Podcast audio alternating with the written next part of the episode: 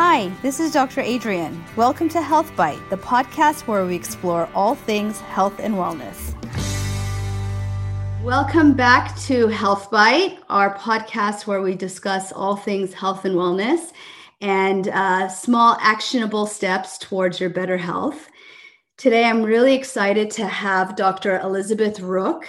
Uh, Dr. Rook is a physician and founder of Thrive Arena which is a uh, program in which she helps people thrive in their careers, relationships, and in their lives overall. She is really well suited to do this work as she has uh, a, a master's degree in public health as well as ethics. She also has a doctorate in osteopathic medicine which is a practice of medicine uh, which is more integrative right and holistic than general western medicine. So really well suited again for this work. And then has a certification in internal medicine and rheumatology.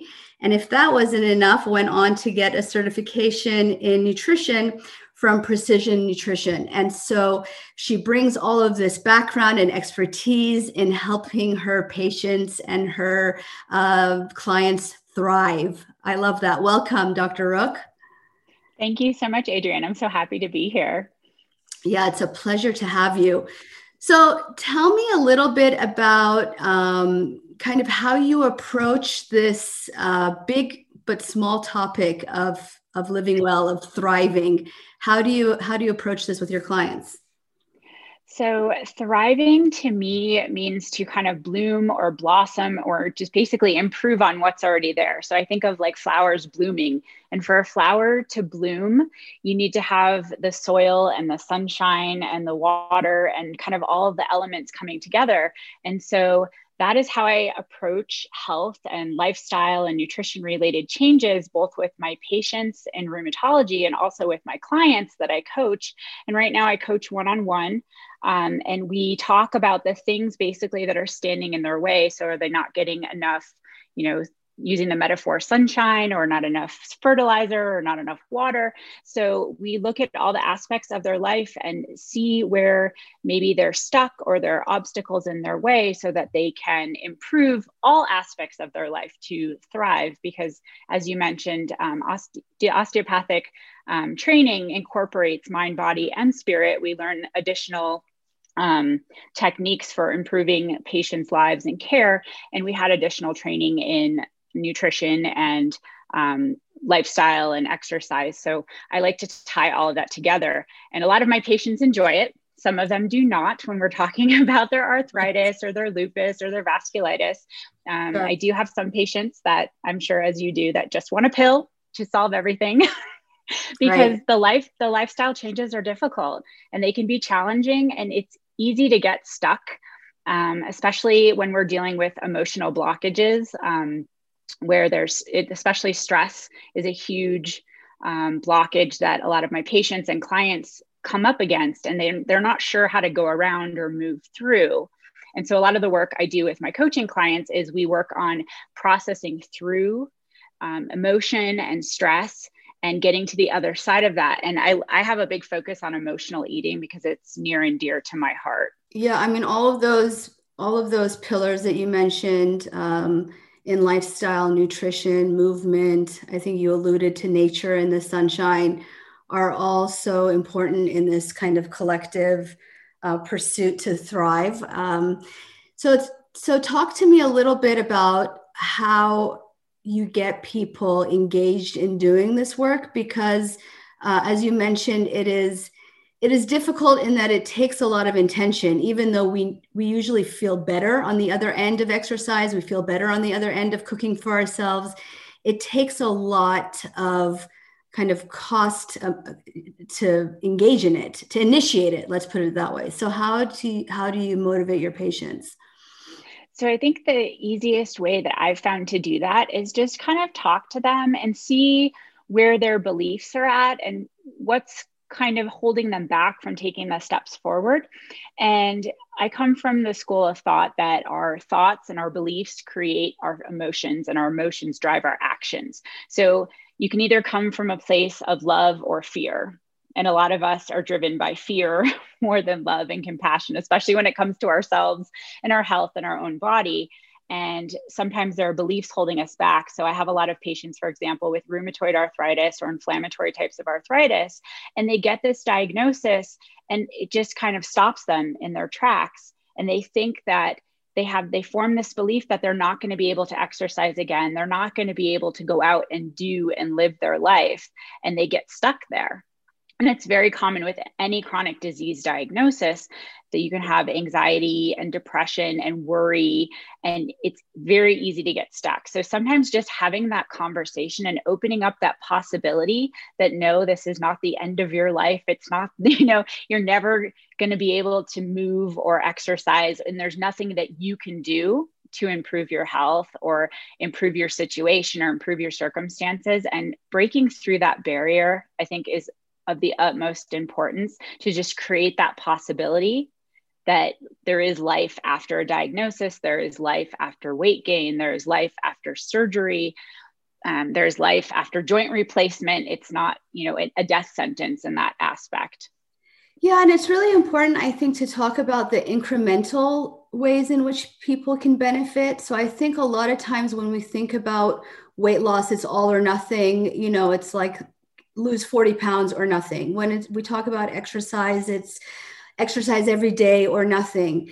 And I think what's really important to get across is that small incremental changes have not only big impact in people's well-being but also the data is there for impact in, in health right so small changes can really reduce chronic disease reduce inflammation in someone who already has a chronic disease, for example. So, yeah, wouldn't you say that you know small small changes again, small bites?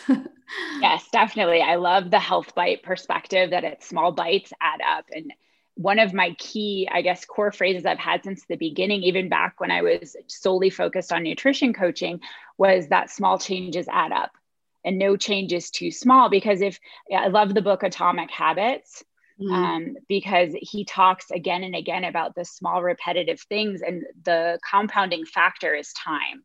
So small changes over time add up and they compound.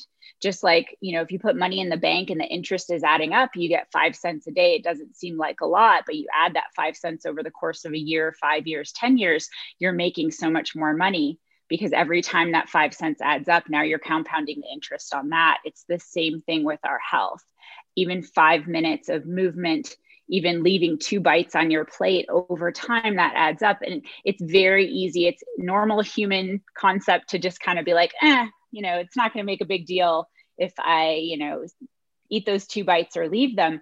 But over the course of a week or a month or a year it can add up to huge changes.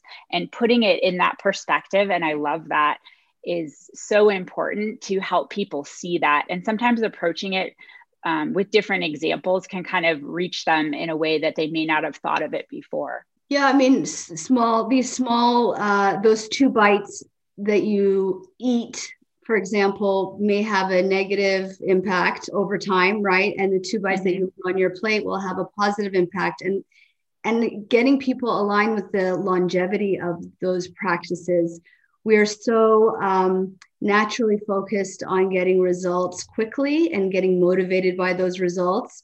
But it is kind of that mindset. How do you help people to um, kind of stay with that that mindset over time or or mm-hmm. stay with the changes over time through mindset? Great question so, one of the things that I've seen in myself, because I am not immune to any of this, I, I practice on myself first, as we all do. And translating that into client and patient successes is one thing, especially as women, we don't tend to stop and celebrate our wins we tend to just kind of downplay it. You know, we graduated from medical school, we finished our residency, we had a kid, we don't stop to celebrate that. We just kind of keep moving forward with our head down. What's next? What's next? So, one component of that, I think, for mindset is stopping to celebrate and even make a list or keep a list or a sticky note every time you have a win. Write it down, record it, add it up. Um, so on those days where you're you're feeling like nothing's working or it's not enough, you can look back and say, well, actually, that's a thought error. It's not really true. Look at all this stuff we've accomplished already. And that kind of helps with the motivation. And the other thing with motivation is just finding those sneaky thoughts that are running in the background that we don't pay attention to.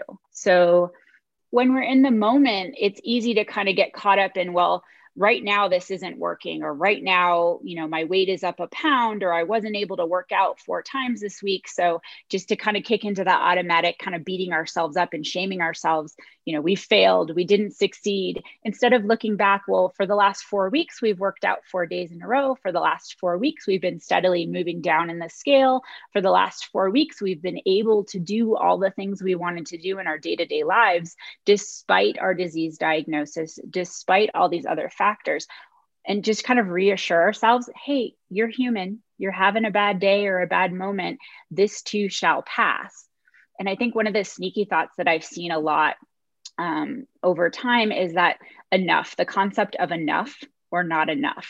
And I think that's a really sneaky thought, especially in society. Like, are we doing enough? Are we doing not enough? I could go on for. yeah, I mean, it also it also ties in for me when I think about that into more. You know, it's it's mm-hmm. more our our needing to do more, be more, act more. Mm-hmm uh, more productivity, it, it fits in, into that as well. There were a couple things that you brought up, though, that I want to get into a little bit more. Um, one of one which was celebrating the wins, and mm-hmm. I think sometimes people feel like these wins have to be monumental, like medical school or residency or your degree or what have you. Um, but you know, when I think about it, for me, a big win this morning was um, spending 30 minutes, you know, blow drying my daughter's hair and getting all the tangles out and mm-hmm. having quality time with her during that 30 minutes. And it's really acknowledging those small things that happen in the day, the small moments that are really meaningful, joyful. And that makes me also think about savoring, right? Like savoring mm-hmm. practices, mm-hmm. which actually does have scientific data behind it.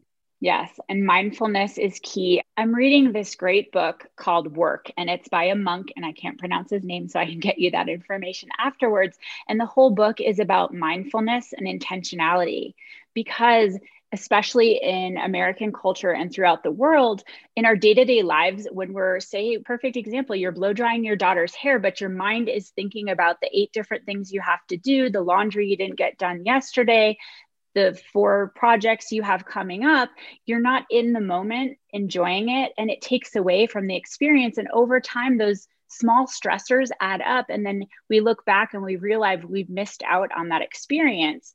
And that stress adds up and becomes chronic stress, and that affects our health, it affects our immune system. So, being mindful is really important. And I am always trying to come up with new ways to talk about it because there are so many books out there. There's so many videos. There's so many ways to be mindful and intentional, but it's almost like that gets glossed over as well because people are seeking that quick fix or that instant gratification. But when we truly are in the moment and not thinking about the past or worrying about the future, and we're in the moment with our daughter blow drying her hair and just being fully there smelling and seeing and touching and talking, it, it, transforms our lives when we can live that way moment by moment. And sure, we have to think about the future and we may think about the past, if only to learn and adjust for the future. But overall, if we can become more intentional and just aware, aware is awareness is so key in that experience. Yeah, and I think it's not only about this idea or desire for a quick fix I think it's also a matter of people being steered away from their own intuition. I think intuitively, we all know that there is joy to be had and benefits to be had in those small, meaningful moments, for example. Um, but we get steered away from that uh, by, by, you know, gimmicks, so to speak, or other ways of grandiose ways, let's put it, grandiose ways of being moved away from stress. But I think the important point here is that the the studies do show. I mean, there are medical studies that do show that these techniques of mindfulness, of remaining in the present moment, of savoring, um, really do have concrete physiologic benefits like reducing inflammatory markers, for example. So, people that you treat with rheumatologic diseases, a lot of them have an autoimmune component. And even if they don't, it's an inflammatory process, right? And these kinds of practices will help reduce inflammation, which I think is really powerful. It's something that's intuitive, but has shown to have really profound physiologic uh, effects. Yes, and I believe that there are studies showing as well meditation, even three to five minutes, and it doesn't have to be seated in the lotus position, you know, with your eyes closed. Even walking meditations or just intentional mindfulness for a few minutes per day improves sleep. It decreases unhealthy coping mechanisms like eating, over drinking, drug use, you know, scrolling on Instagram or Facebook, and it helps bring us back to our our intuitive, like you said, health um, benefits. So, inflammation, I agree, is so important, especially with our autoimmune patients. So, connective tissue diseases like lupus and scleroderma and myositis are all affected by the stress response, which is our fight or flight response that kicks in when we're having worry or stress or fear. And when we can reduce these outside influences and internally become more aware and mindful and incorporate these stress reducing practices into our lives, it, it does show de- decrease in disease flare over time. And that will help with inflammation as well. So it is something that I do talk about with all of my patients. And when I was first starting out, in practice, I used to say, okay, you have to reduce your stress and then just kind of laugh about it because I didn't know how to do that either. but I've learned over time, and I'm always happy to share that and discuss it with my patients. And I'm always I'm always interested to hear in what methods they can come up with and incorporate easily into their lives and what works for them, because that's the biggest thing is finding what works for you, having an N of one, and doing that experimentation and finding what works for you that you can do long term because that's the other key is anyone can tell you how to eat or how to exercise or what you should do and there's so many almost overwhelmingly pressing forces. The fitness and wellness industry is a billion dollar industry. And you can go and change your nutrition and your exercise every day for several years without coming across the same type of program. But it's what works best for you that you can do for the rest of your life. And when you can incorporate that into your lifestyle, that's when you know you've found what works best for you to basically to thrive in your health and your life. Yeah, I mean, focusing on this topic of mindfulness, I think there's so much discussion and conversation about it right now. It's it's so topical, mindfulness and mindfulness meditation, um, and this image of people sitting on a lotus pad uh, in order to do it is really false, right? So to speak to your point of finding what works for you, um, there what are other ways that you get people initiated into mindfulness or encourage my, mindfulness what are some some other maybe unique strategies for mindfulness that you would suggest Sure. A lot of times I ask what interests my, my patients and clients, like what, it what do they enjoy doing? Think back to when they were a kid. What did they love to do? And I think play and having fun is truly missing in a lot of our adult lives because we feel like there's this image that we have to maintain. But when you can take time to either you know get outside and just be outside and feel the sunshine and the breeze or you know some people have said well i used to like to roller skate. Great. Let's find some roller skates and you know, go try it you know? And obviously there's some some people have safety precautions but getting them back to that state of intentional play and relaxation and like you said it doesn't have to be sitting quietly. I'm as type a as they come and for me sitting quietly is like my idea of torture. You know and i do meditate because it's good practice for me. Um, and i i worked my way up from three minutes a day after two years to five minutes and occasionally i can do 10 without you know wanting to do 50 other things. Um, but just kind of tapping into everyone's unique interests and what's fun for them because what's fun for one person and enjoyable and relaxing is not necessarily fun for the next person. I also think there's something in the mundane activities, right? So um, your drive to work or you know we're not driving very much to work anymore but you know your drive to work or doing the dishes or folding laundry or things that are maybe mundane um, but if you can quiet your mind in those moments they tend to be times where people are are can capture that presence right can capture that stillness in in that rote and mundane activity Yes, it's almost like a walking meditation. So sometimes when my body wants to move, and it's good for people that carry a lot of stress and they feel that kind of physical agitation or jitteriness and they just want to move their body. So, just like you said, doing dishes, but paying attention to what you're doing and not letting your mind wander off to the future or the past and just being present in that moment, folding laundry you know have sitting down and having dinner and not letting your mind wander when your spouse, spouse is talking to you about their day at work and you're just like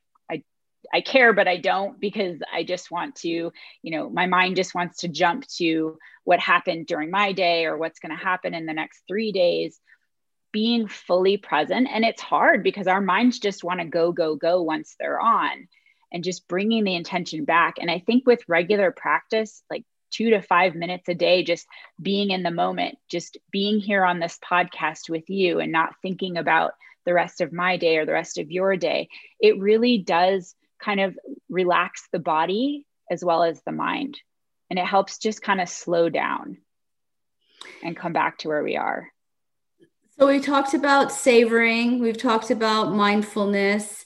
Um, I think another uh, another technique that has been demonstrated to have uh, benefits to well-being as well as health benefits is uh, gratitude practice and um, i think it's an interesting time right now because you know we're we're kind of in the middle of um, the pandemic coming on the heels of uh, the summer where we were we lightened up a little bit right? Things were looking a little bit more rosy and we were feeling a little bit more optimistic.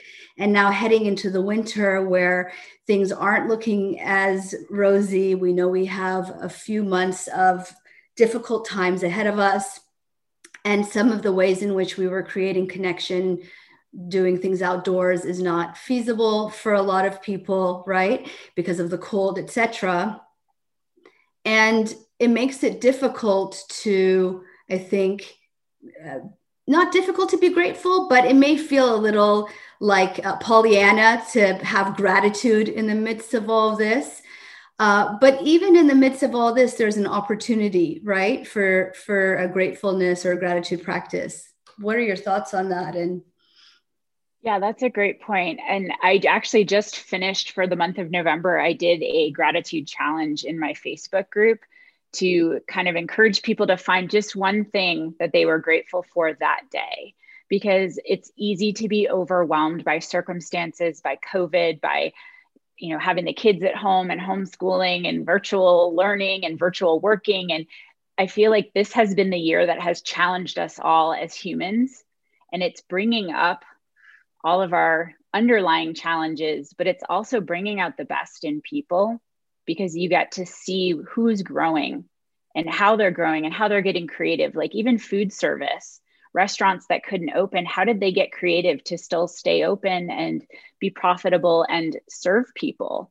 And I think focusing on thankfulness and service and what we can control, which is how we see the world, and practicing that helps to encourage more joy. And I, agree. I don't think it's about being happy when something bad is happening. It's about being able to see that, again, this too shall pass and all emotions are temporary. So, as frustrated as we're feeling, as cooped up and held back and restricted, I guess, limited that as we're feeling, we still are able to be creative in our limitations and we're finding different ways and different ways to grow with the restrictions and the limitations that have been placed on us. And that i think is really amazing. The way that people have reached out to each other found creative ways to stay connected and stay engaged. And i really think that speaks to the ability for humans as a race, you know, to find gratitude in our lives on a day-to-day basis. Yeah, I like that. I like that way of putting it because the what you're saying in essence is is uh, noticing your resourcefulness, um, being able to pivot in a situation is kind of a, a form of gratitude, right? Because you are taking what you're dealt with and you're demonstrating that you can still, despite that, be uh, innovative. And that's that, that's in a way a form of gratitude, I think. Yes, and I think it's a way of forced growth. Like, you know, when we're growing, we don't necessarily enjoy it, we don't like it, it's uncomfortable. But on the other side, we've grown and we've learned and we've maybe produced something new that wouldn't that opportunity wouldn't have been there had that limitation not been placed on us. I'll tell you one thing for me that I have found during this time um, that I have. I mean, I had to really be intentional in thinking about it, but in being intentional, I have gratitude for is some of the uh, social activities that I that I miss actually that I feel lost for not having. On the flip side of that, I feel a little bit of gratitude for having that time. You know, for not being rushed to have to be somewhere every Friday night or have to be at birthday parties for the kids or, uh, you know, having to take the older ones from one place to another. Some of those social activities for me and my children that is being missed is being translated into more time. And so that for me is a is a positive um, you know I'm, I'm grateful for the time. Definitely. And i think i've seen that almost across the board. You know, I have some patients in my clinic that have always said, you know, I say, How are you doing? And they say, It's great. I woke up today. you know, it, it, can always be worse. And other people who tend to focus more on the negative. And I think a lot of people believe that like they're either positive or negative and there's no in between. I think we all have the full range of emotion. And this mm-hmm. almost kind of like forced stop or forced slowdown has helped us all kind of refocus and have gratitude for most of us that we had to slow down because most of us, you know, especially women in medicine, we're almost all overachievers and we just want to go, go, go and do more and more and more. And, and nothing's ever quite enough. And this almost forced us to just put the brakes on completely and stop and look around and reevaluate, you know, if this virus was to come into everyone's home and take out three or four people, we didn't know back in the spring what was going to happen. You know, if this was something like, you know, I hate to say, but like if it was something like Ebola that was spreading, you know, uncontrolled, we would all be much different than how we are now. But because we have that increased awareness just from the slowing down last spring and being kind of sheltered in place, we know what's most important to us because we were all forced to stop and evaluate and take stock. So I think that's definitely true. And I think we've all kind of come back to center in a way this year.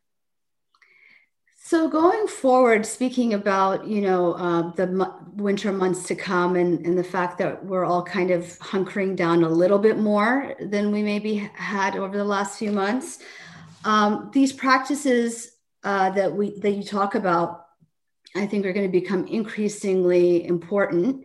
Um, but they also become difficult, right? So, like when uh, when we need it most, we tend to give up the sleep. Uh, we're staying up late and watching Netflix. Um, mm-hmm. Or when we need the exercise the most, we feel apathetic towards it, or we don't have the volition. So, can you talk about a little bit about the importance of these practices right now? And what are your maybe five key stress reducing practices or mood enhancing practices? Okay. So I, I think the biggest thing is to maintain awareness. And as a practice, I like journaling. Some people don't like writing things down. Some people prefer to kind of take a walk or just get up in the morning and sit quietly. I think having intentional time in your day, even if it's two minutes that you kind of block out at the beginning or the end of the day, just to kind of recenter and be aware. Um, awareness, I feel, is of the utmost importance as far as maintaining sanity and stress reduction over these winter months. Um, also practicing gratitude. And sometimes that's just, you know, finding one thing in the moment that you can be grateful for. I'm grateful for my balsam fir candle that smells great when I'm otherwise, you know, inundated with having things to do. Um, moving your body, you know, even if it's limited, stretching in your chair, you know, taking a walk, even if it's around the house, walking up and down the stairs in your apartment building, you know, stretching your body, doing yoga, finding online videos. The world of the internet is vast and there are so many free resources out there. And mm-hmm. reaching out to other people, I think, is important and staying connected because when we isolate ourselves, it's easy to kind of get inside our head and just stay there and find a little deep hole. But reaching out to someone, especially when you're struggling, is actually a sign of strength. And I think that I can't stress that enough to not pretend that everything's okay when it's not. And to just, you know, have that one or two people that you can go to and say, hey, you know, I'm having a hard day or this is really bothering me. Can you just listen for a moment? Or even just to write down those thoughts so that they're out of your head and you can release them. Yeah, I love the practice of uh, journaling and writing. And sometimes I tell my patients uh, that, you know, the, when we're having trouble sleeping, for example, when the anxiety levels are high as they are right now, um, having just a timer, set a timer for what you think you can do, 10 minutes, and spend that 10 minutes really just writing, getting it all out, even if it's redundant, even if you're repeating the same thing over and over again. I actually started with 30 minutes because then it really becomes redundant. But then you you promise yourself once you're done, you close the book, and then you know you're not allowed to go back to it until the next 30 minutes or the next five minutes the following evening as a way to clear your mind. So I really like that mm-hmm. journaling practice. I think the other thing that, that, I remembered when you brought that up is one thing is keeping a notebook just beside the bed because I have a lot of patients who wake up in the middle of the night and then their brain clicks on and thinks it's time to start worrying about everything again. Just having that notebook to just jot down what's going on and tell, you know, kind of reassuring your brain, okay, we can think about this tomorrow. So that's one practice I do recommend if people have a lot of interrupted sleep or their sleep is is difficult because of worry and anxiety um, the other practice is giving yourself a 10 to 30 minute period a day to decide that that's when you're going to worry and that's when you're going to think about everything. And it's like your worry time. And when your brain starts clicking on when you're in the middle of something else, you say, Nope, I'm going to save this for my worry time. And then you set the clock and then you have nothing else to do other than worry for those 30 minutes. Yeah, it does help kind of compartmentalize that and it allows you to have a strategy to move on from the ruminating thoughts or the persistent thoughts. There are so many great points that we made here. We kind of, um, it was a flowing conversation that went from one thing to another, but I appreciate your time and your expertise in, in um, how you guide patients in, in living well and less stressful lives. Um, tell us, Liz, some of the things that you're doing right now and how people can learn more about your work. So, um, my coaching practice is Thrive Arena Coaching. You can find me on Instagram at the underscore thrive underscore arena. And then I'm on Facebook, Liz Rook, and then Thrive Arena Coaching. And I do have a Facebook group. Um, for busy women who want to lose weight and stop emotionally eating. And I'm actually going to be doing a challenge in the next few weeks. I launched that today. Um, it's going to be the 13th through the 17th. It's called the Losing It Challenge. So we're going to plan to lose it, losing it being losing our weight, losing our stress, losing our limiting things for five days with implementable tools and ways to get you thriving into the new year, even before it starts. I love that. Well, thank you so much for your time. Um, it was a fun conversation. And for those of you who want to know more about um, us and our newsletter and our podcast, Health Bite, please check us out at Dell Nutrition and dradrienneyoudim.com. And um, I hope we can have another conversation soon. That would be great. Be well, Liz. Thank you so much, Adrienne. Have a great day. You too.